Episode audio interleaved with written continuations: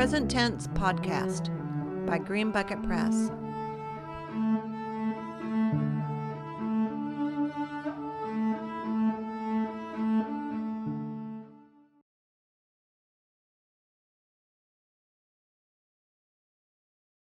A word about the voice book from Green Bucket Press.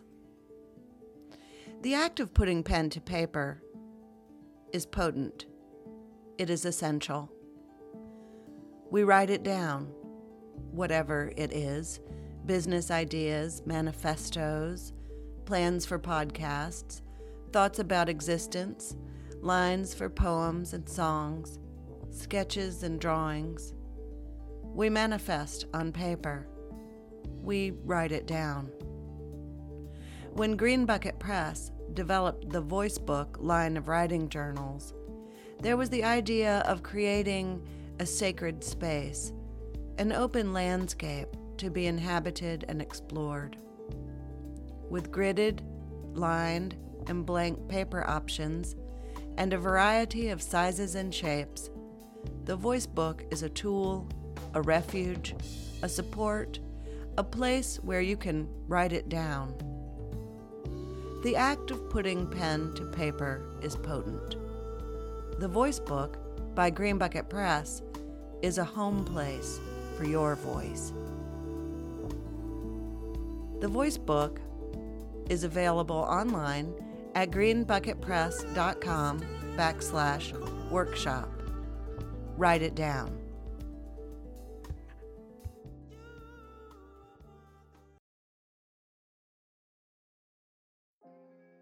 This is Anne Markham Bailey, the founder of Green Bucket Press and the host of Present Tense podcast. When I was a child, I had the great good fortune of being offered a steady diet of literature and poetry by my mother, who was an outstanding school librarian at the Altamont School. Many evenings we sat in her study reading poems to one another. In the poets across the world, I discovered my human tribe.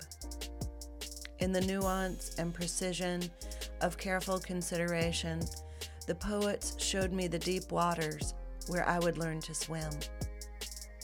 I am a poet. I swim in the unceasingly creative underbelly and offer the experience back to the world. I'm particularly excited about part one and two of these poet interviews. In this and the following episode, we'll hear from poets in the upcoming Magic City Poetry Festival that starts on Monday, April 3rd. I asked Magic City Poetry Festival poets to talk about why they write poems, what they see as their role as a poet, what is the role of poetry in society, what are their favorite words, and the nature of their relationship with language. In these poet voices, I once again discover my tribe and feel the poet's power to join heart and mind, to weigh and discern the music and meaning of our lives in words with one another as poets offering poems to the world. For complete information on the poets in this episode, and for a schedule of the Magic City Poetry Festival, please see our website at greenbucketpress.com. And now for the episode.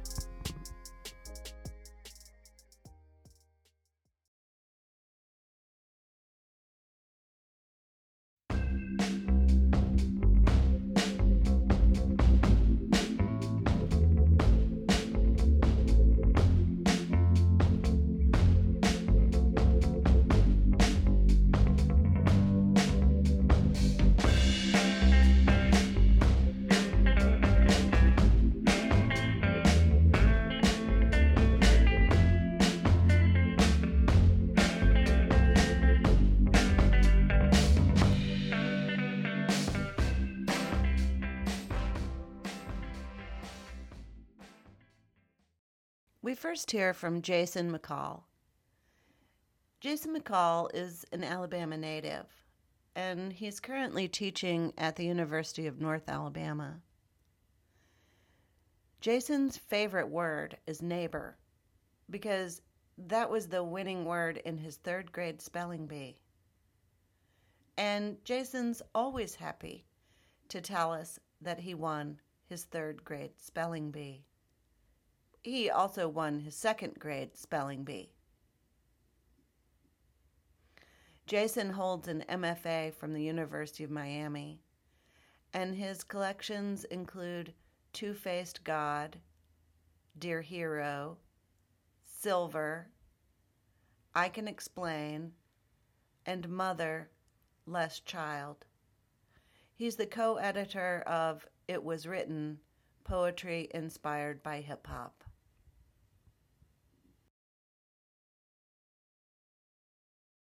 I was attracted to poetry to begin with, uh, mostly, I think, through the aspect of looking at poetry as a game. There is an approach to strategy uh, with poetry.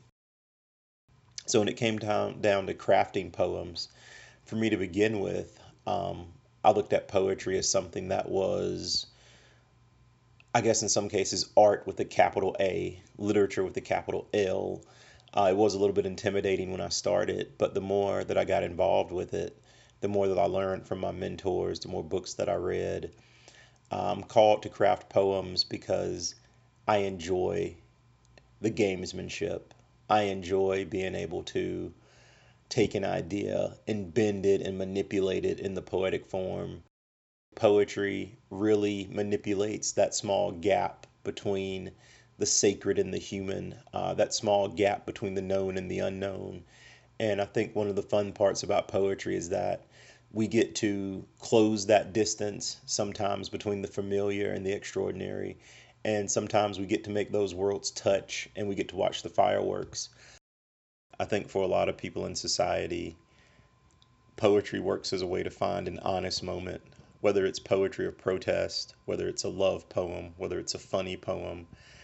I think in some ways poetry becomes powerful because it speaks to some honest emotion in society. Um, right now, poetry's having a really great moment because of a number of poets who are using social media to get their message out there. And a lot of poets today are finding ways to make the digital form. I think the power of poetry is its power to sneak into everyday life and I think in 2018, we're starting to see a lot of great new poets. We're starting to see a lot of great new avenues for poetry to take poetry out of the realm of just a ritualistic art. And we're starting to see a lot of people respond to poetry and put poetry in their everyday life in new in new ways. Words are always with me. And I think in some ways that helps me as a poet because I never really approach words as something that are I never really approach words as something that's sacred. I never really approach words as something alien. Our words are always with me. Uh, when it's time to take words out of my mind and put words on paper, of course, there's always that disconnect. I never really live in a space without words, whether it's the idea of being in my own head or even the idea of just being around my own house um, in my apartment the tv's normally on. Um, i normally have something going on in the background whether it's television whether it's music. So words are all around me so i always feel close to them from my new full-length collection two-face god that was published by word tech editions at the end of last year at the end of 2017 and the title two-face god refers in part to the Roman god Janus. And we know the Roman god Janus as the god of beginnings and endings. He's also the god of doors. And the fun thing about Janus is, depending on the research you read, either Janus was a really important god or Janus was just a very practical god. When we read a lot of the old Roman treaties, when we read a lot of the old Roman prayers, Janus is named first. He's named before Jupiter, he's named before Venus, he's named before Hercules. So some scholars think of Janus as a cosmic god that's even more powerful than Jupiter, that's even more powerful than Hercules, that's even more powerful than Mars, because he's named first in these sacred documents. However, other people think of Janus as a purely practical god. The Romans were practical people. Janus was the god of being first. Janus was the god of beginnings. So some people say that Janus was named first in a lot of these sacred documents only because he was the god of being first.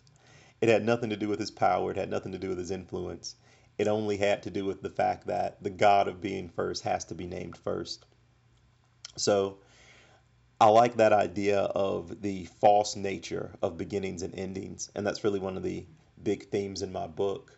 Uh, when I look at Two Faced God, I really focus on my personal history of growing up in Montgomery, Alabama, and how my personal history intersects with communal history, intersects with national histories. Um, in some ways, this book, Two Faced God, was inspired by my 10 year high school reunion that was supposed to happen a few years back. And whenever someone mentions the idea of a reunion, of course, the idea of history comes up. And it really caused me to think about what parts of my history were real, what parts of my history were imagined, and if there really was a such thing as a beginning and ending when it came down to personal histories or communal histories. Um, and the, again, the title of this poem is January, and most people know this, but on the original Roman calendar, January was not the beginning of the year.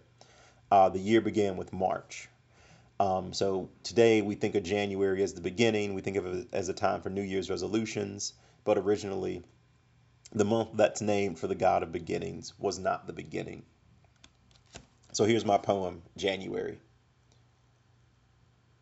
Does it feel like the beginning of something new? Yesterday stale in your mouth, morning breath of car bombs and platitudes. But the world is still dying. Another inch of snow and another inch of waistline. And you thought you could leave this behind because you tore a calendar off your wall. Because you were brave enough to look at a phone number and press delete. Step outside. Step on the scales. Do butterflies own this world? Is that a new face you see in the microwave door? This is the season of the two faced God. Don't believe his promises. Don't let him palm your dreams like a trick coin.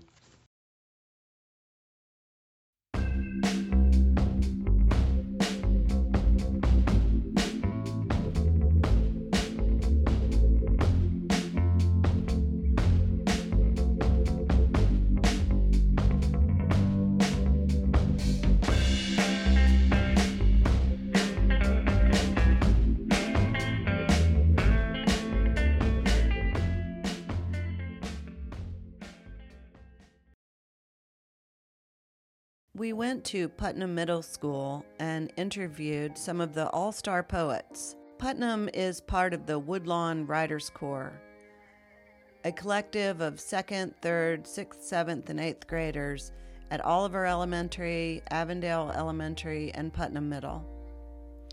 The students in the Corps meet weekly throughout the school year for poetry workshops during which they explore how poetry and language intersect with history, science, math, and the arts.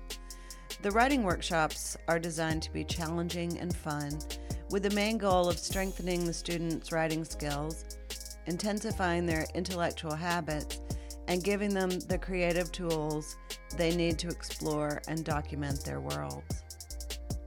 At the end of each year, the Desert Island Supply Company in Birmingham publishes a book of student poems. All proceeds from book sales go towards sustaining the Woodlawn Writers Corps. These books can be ordered online at www.discobham.com. That's D I S C O B H A M.com. My name is Janelle Congress, and I like poetry because it's just it gives you a sense to be yourself, and you can express yourself in any way you like to, and nobody can tell you anything about your poetry is wrong. You can just tell how you feel. Um, the name of my poem is called emptiness. It says, Your only way out has been blackened, the window shut and locked, the blinds put down, the curtains closed, the little ray of light that you long for is gone. You can't see two feet in front of you. An empty room full of emptiness. Thank you. And so, what is your favorite word of the moment? Um, optimism. It's just good to always have a sense of optimism and be optimistic about life. My name is Brianna Rao, and why I think poetry is powerful to me is because you can express yourself in different ways. And a lot of people don't like to express how they feel because some people are antisocial. But writing is a way for you to really express yourself because it's not that you have to show anybody, but it's something you can keep to yourself and you don't really have to, you know, let it out to the world, things like that. And my favorite word is unique because it lets me know that not everybody's the same and nobody can really judge people because we're all different and we all have different emotions and stuff. So, and the poem I'm going to be reading is called Love. Love is happiness. It does what it wants. You have to find it, although I don't mind it. I never follow it. I never chase it. I am love. Love is me. I am the shadow of love that no one can see. It chooses to be free. I'll just sit here waiting for you to come find me. Kiana Johnson.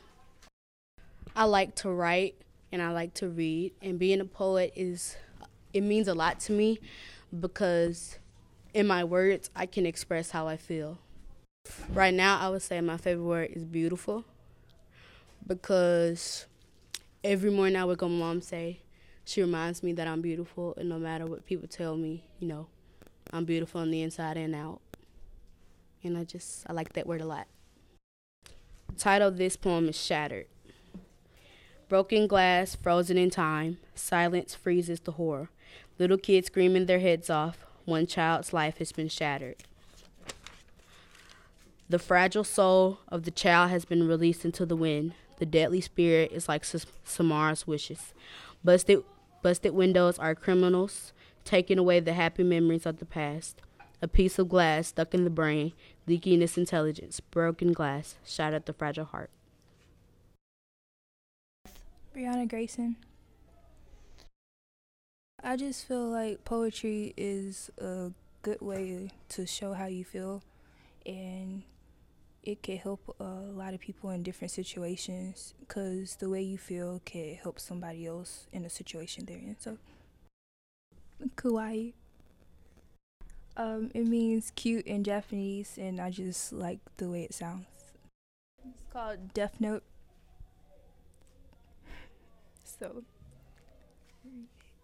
read. Mm-hmm. Um, is death a fear or a freedom to someone that you love when they let go? Cause you say you love me, but if I love you, let you go. No, I think not. My heart is salty like my tears you gave me. Freedom to you is like a fear to me and deaf to me. Selfish, maybe.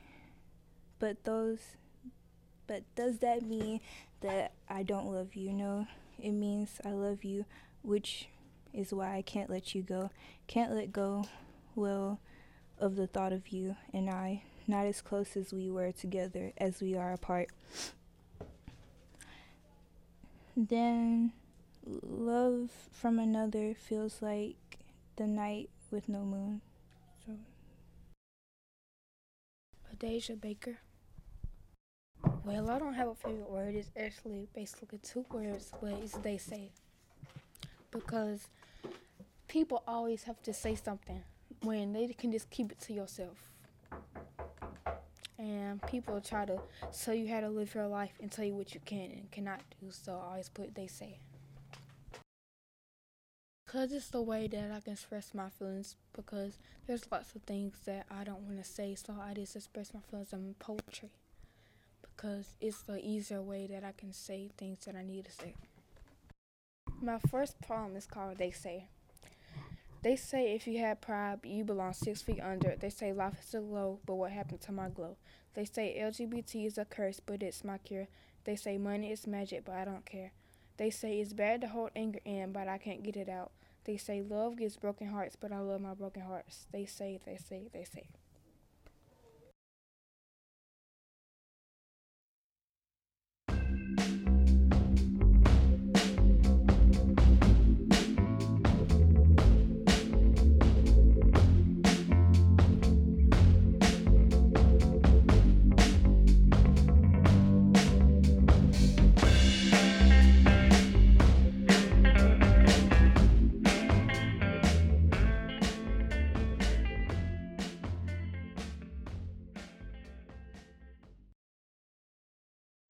Ashley M. Jones is a poet and teacher from Birmingham, Alabama. When I asked Ashley if she has a favorite place to write, she said she loves to write anywhere. And when I asked her if she has a favorite word, she told me that her favorite word right now is yes. Um, I began keeping a spy journal when I was eight years old. And all through elementary school, we had to write books in different genres. Um, I went to Epic Elementary, and the way that they taught there, you know, it's very creative um, and arts oriented. So we always had to write books. But when I was eight, I read the book Harriet the Spy, and then the movie came out shortly thereafter. And so I kept a spy journal, and in that journal, there's little entries where I would spy on my family, but also there were there were poems um, and they weren't, you know, the best poems in the world. They were eight year old poems, but there was rhyme in them. There was, um, you know, things about my life. Um, I was a very angsty eight year old, so I had a lot of nobody understands me poems. Um, but that's kind of how I began. And as I grow, grew older, um, I eventually attended the Alabama School of Fine Arts and I started studying poetry more seriously. Um, and I discovered other poets like Rita Dove um, Kevin Young, Lucille Clifton, um, people who used poetry to uh, express their personal histories and to represent um, their culture, and I wanted to be a part of that. I think most people think poetry is something purely academic or for a specific um, sect of people, um, but that's just not true. I think poetry has the power to connect all kinds of people.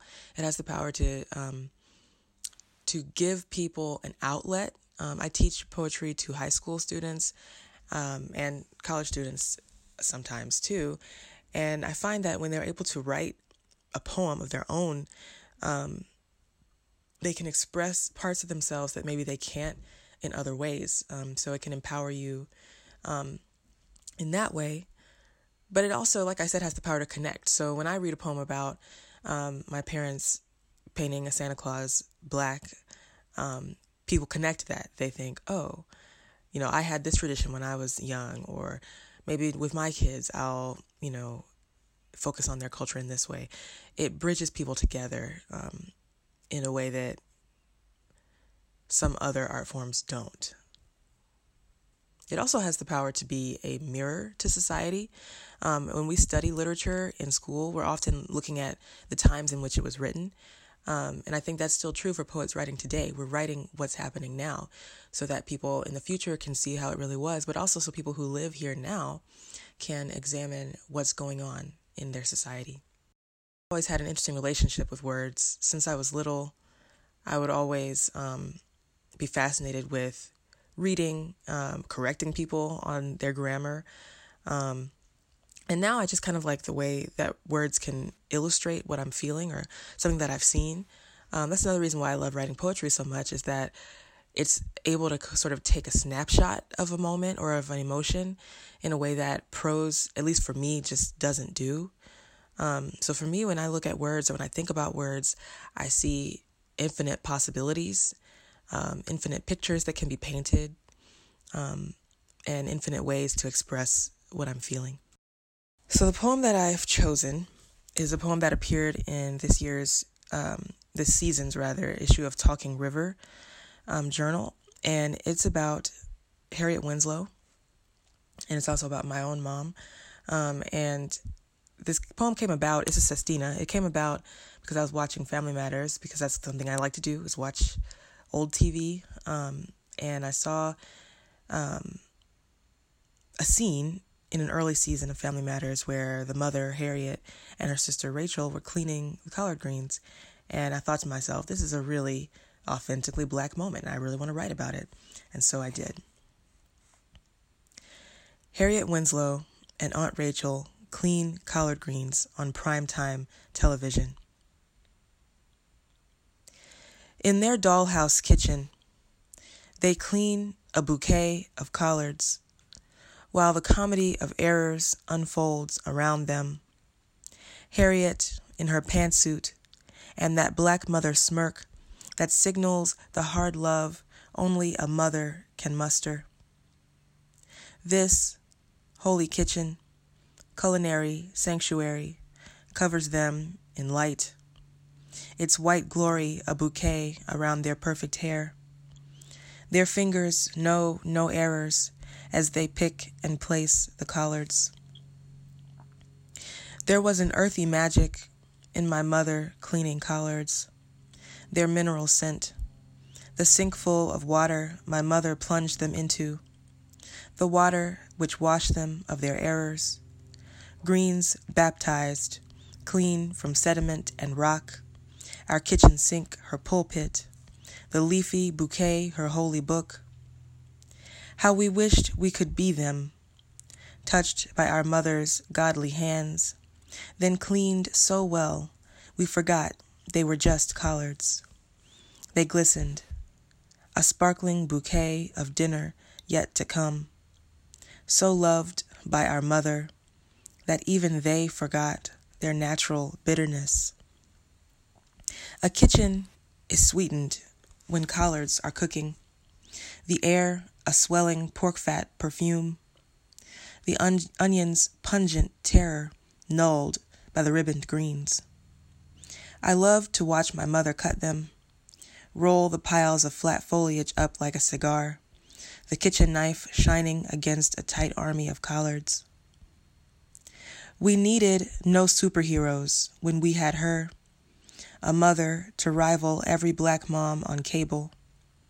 No fragrant bouquet could rival the smell of her greens and cornbread, the bouquet of cotton swabs and peroxide she'd use to sanitize our playground errors. She was a magician, more than just another mother. She could turn an afro into a constellation of braids, adorn them with a galaxy of beads.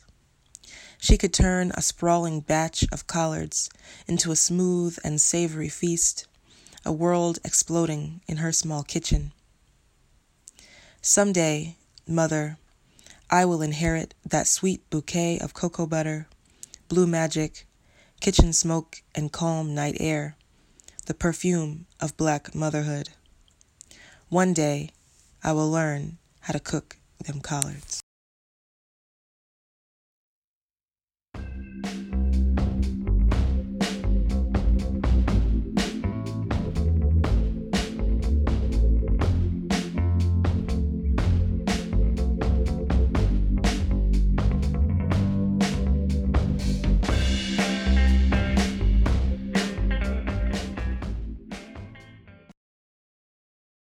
Shantika Latrice Curry is a griot, a storytelling goddess using words and experiences to shape her personal universe into a self contained utopia of weirdos. Hoping to change the world one poem at a time, one person at a time.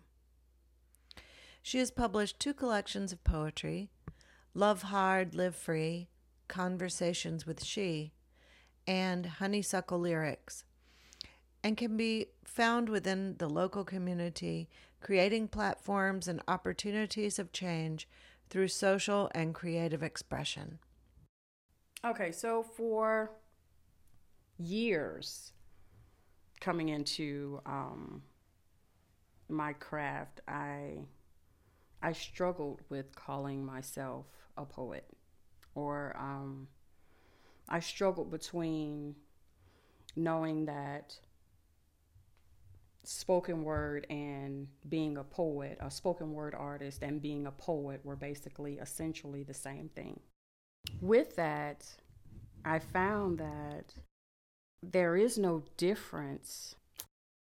I stopped saying that I was a spoken word artist and basically started saying that I was a poet. And that was simply because I found that what I was writing was poetry. However, the medium that I decided to express it was through spoken word. And I found my voice in poetry, being a poet, having the ability to express myself or express what is written on paper exactly as it's been written out loud. And a lot of people um, struggle with that. A part of my uniqueness that I no longer struggle or I found an excellent way to express my struggle with that. So, yeah. I remember t- returning home from school, and um, at school I was a part of a poetry society, but it wasn't um, it wasn't a poetry society that welcomed. I left school, nevertheless, came home, and I found that here there was this huge spoken word community that was like underground. And I was like, okay, I could still go to these literary events that they were having at UAB and Birmingham Southern, but there was this real small underground, underlining spoken word community that kind of scoffed at traditional literary poetry, and it just tickled me. Like it tickled me pink. so I was like, wow. So I found myself going to these events at um, 22nd Jazz Cafe, um, the High Note, um, a couple of other bookstores, and I was like, wow. Like, this is amazing. But in that amazement, I found that the poems that I had been crafting all at school and had been putting together had a home. Like, even if they weren't going to be traditionally accepted, um, I had somewhere to share them and possibly get positive feedback to recraft them and make them into something that I did not mind saying out loud. And that was just amazing.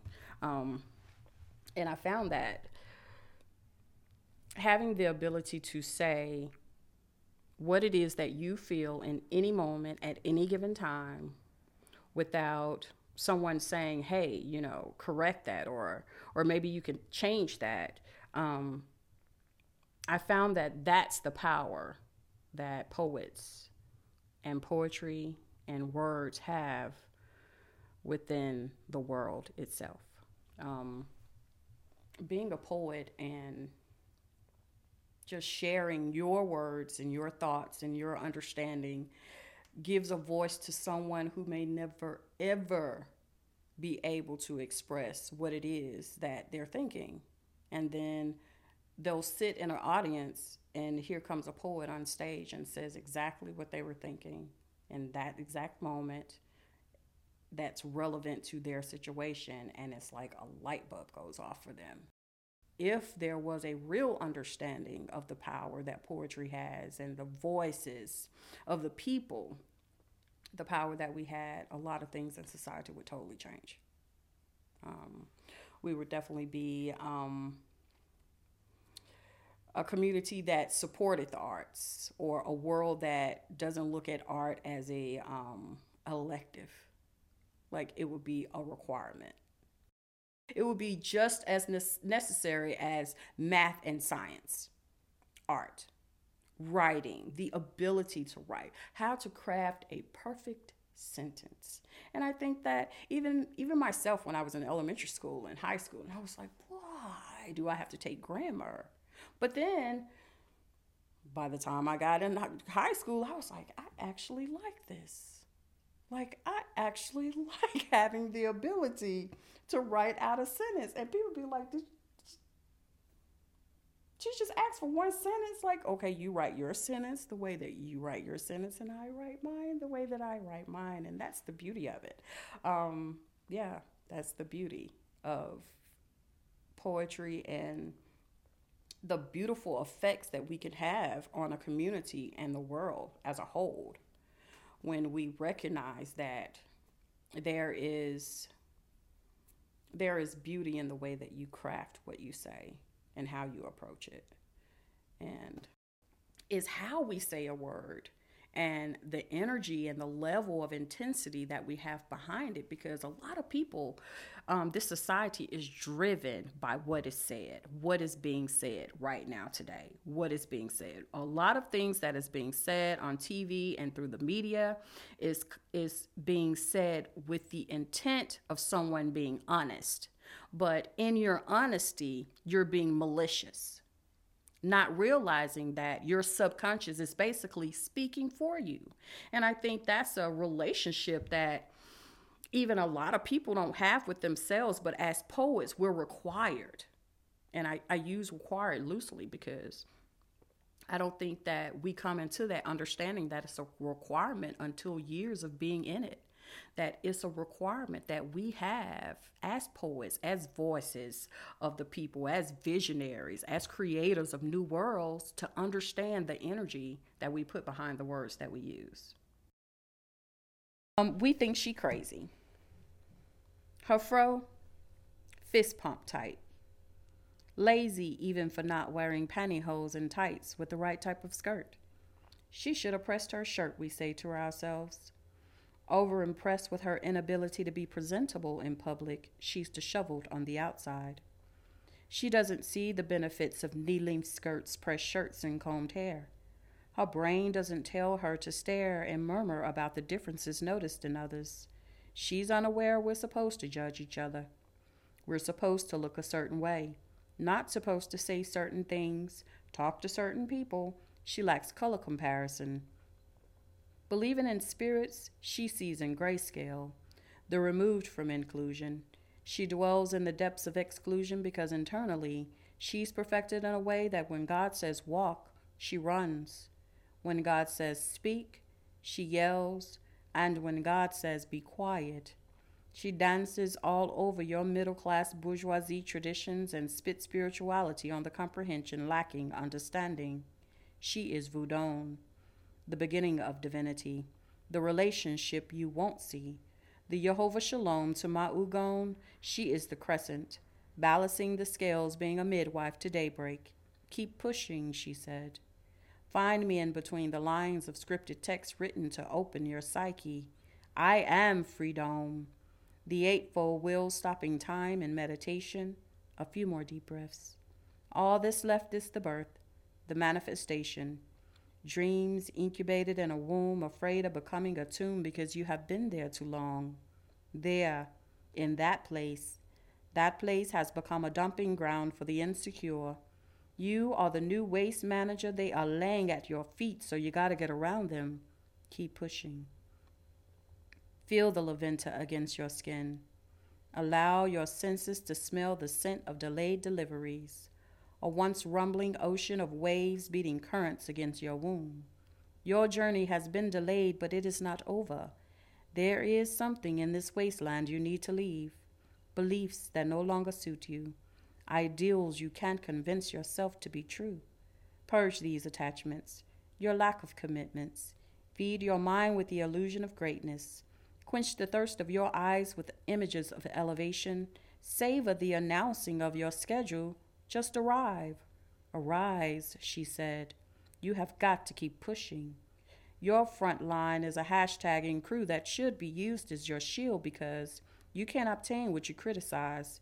You can't defeat what you haven't embraced. You can't seek a world that you haven't already located within yourself. We think she is crazy, but she has tapped her calling and purposed her walk.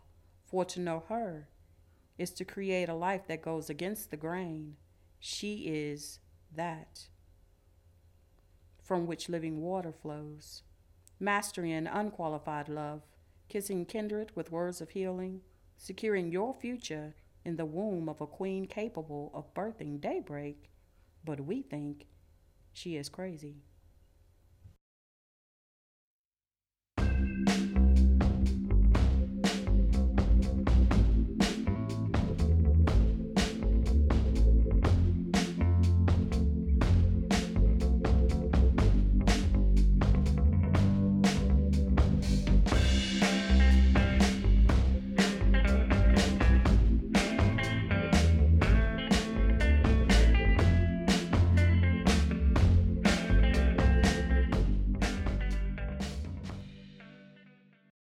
When I asked poet Alina Stefanescu for her bio, she wrote Alina plays alphabet games with her kids and writes about the world she wants to inhabit.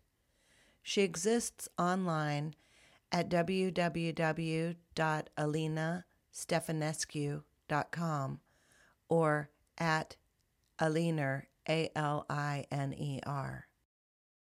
I do identify as a poet. I think that um, I've written poetry since I was a child, and I often found that the place where people were most honest on the page was um, in a poem. And because it didn't demand the same sort of logical progression or the same sort of linearity that we see in conventional prose. Uh, the poem's argument is metaphysical as well as um, logical. And so I think that there's a lot of freedom in that. I uh, started writing poems after my kids were born and I stopped nursing. And I looked at the world around me and was surprised to find that I couldn't express what I saw except in um, poetic forms. There was no one to talk to about the things that I wanted to talk about. Uh, a lot of my friends and people that I love dearly wanted to talk about uh, diets and cooking and what we were making for dinner and how to make husbands happy and how to have the maximum possible uh, comfortable life in the patriarchy without feeling like you're part of it.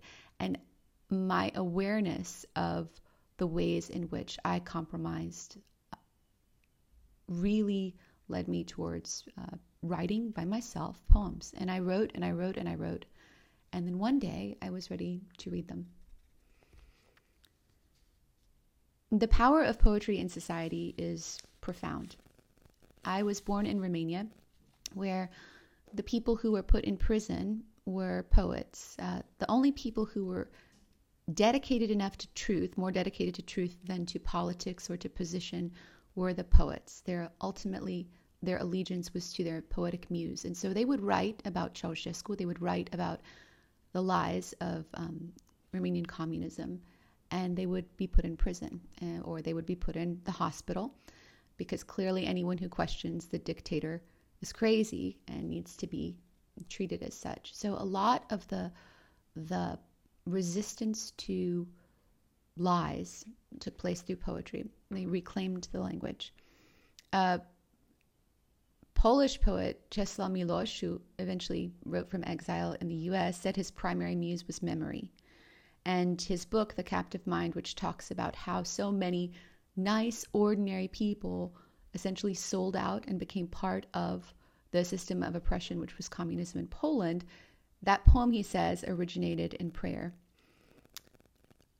And in a sense, what I've learned um, and where I come to poetry is from this space in which a poet was something, a poem was something that you whispered at home and you kept it secret. It was history, it was the resistance, it was something you memorized and passed along.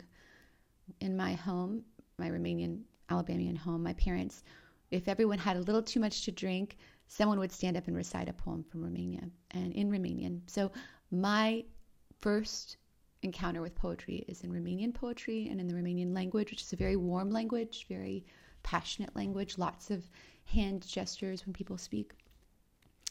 And I think what I have gotten from uh, Romanian poetry and from Eastern European poetry and poets who write under dictatorships where there is no free speech is this very subtle uh, active witness that doesn't expect to change things Um, it's just a sort of meditation on what is seen and a desire to tell the truth.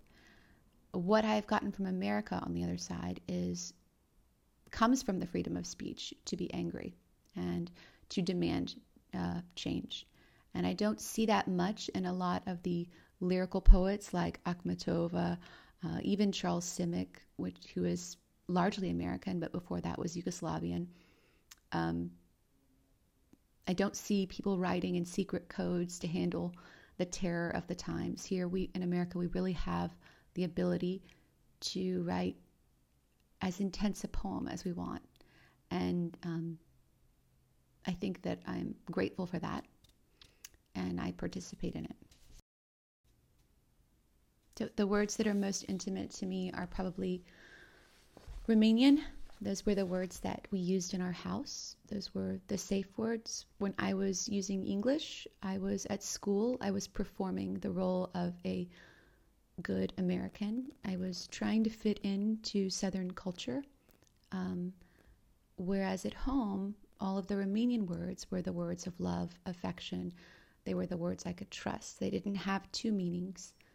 They were, um, I guess, the carriers of truth.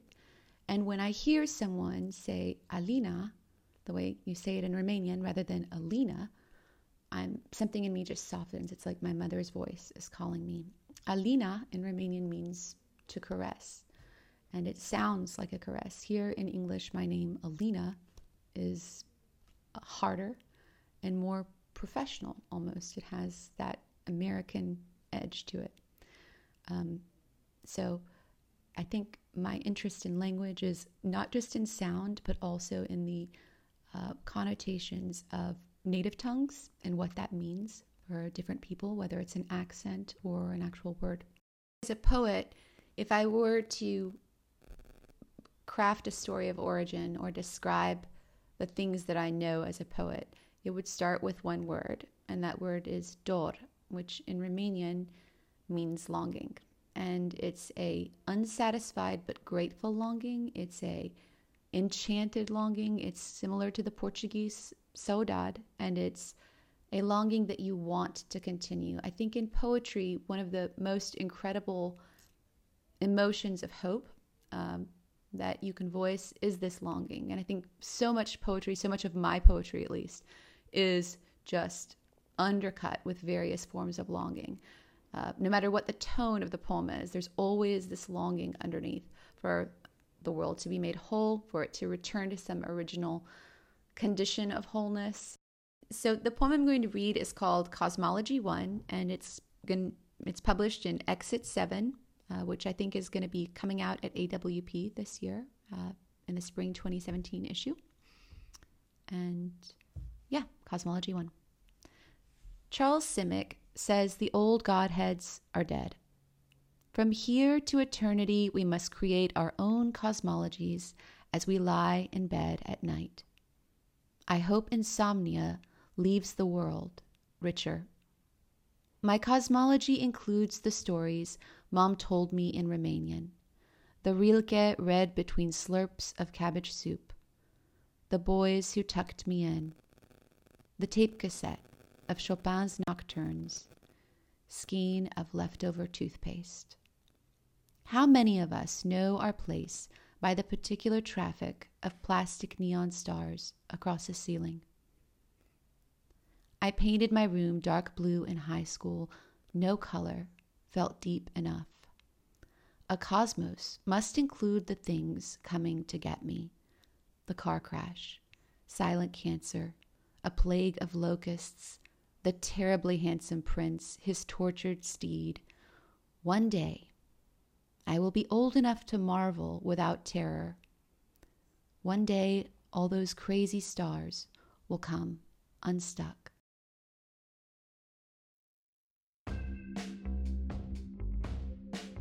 This is Ann Bailey with Present Tense Podcast by Green Bucket Press.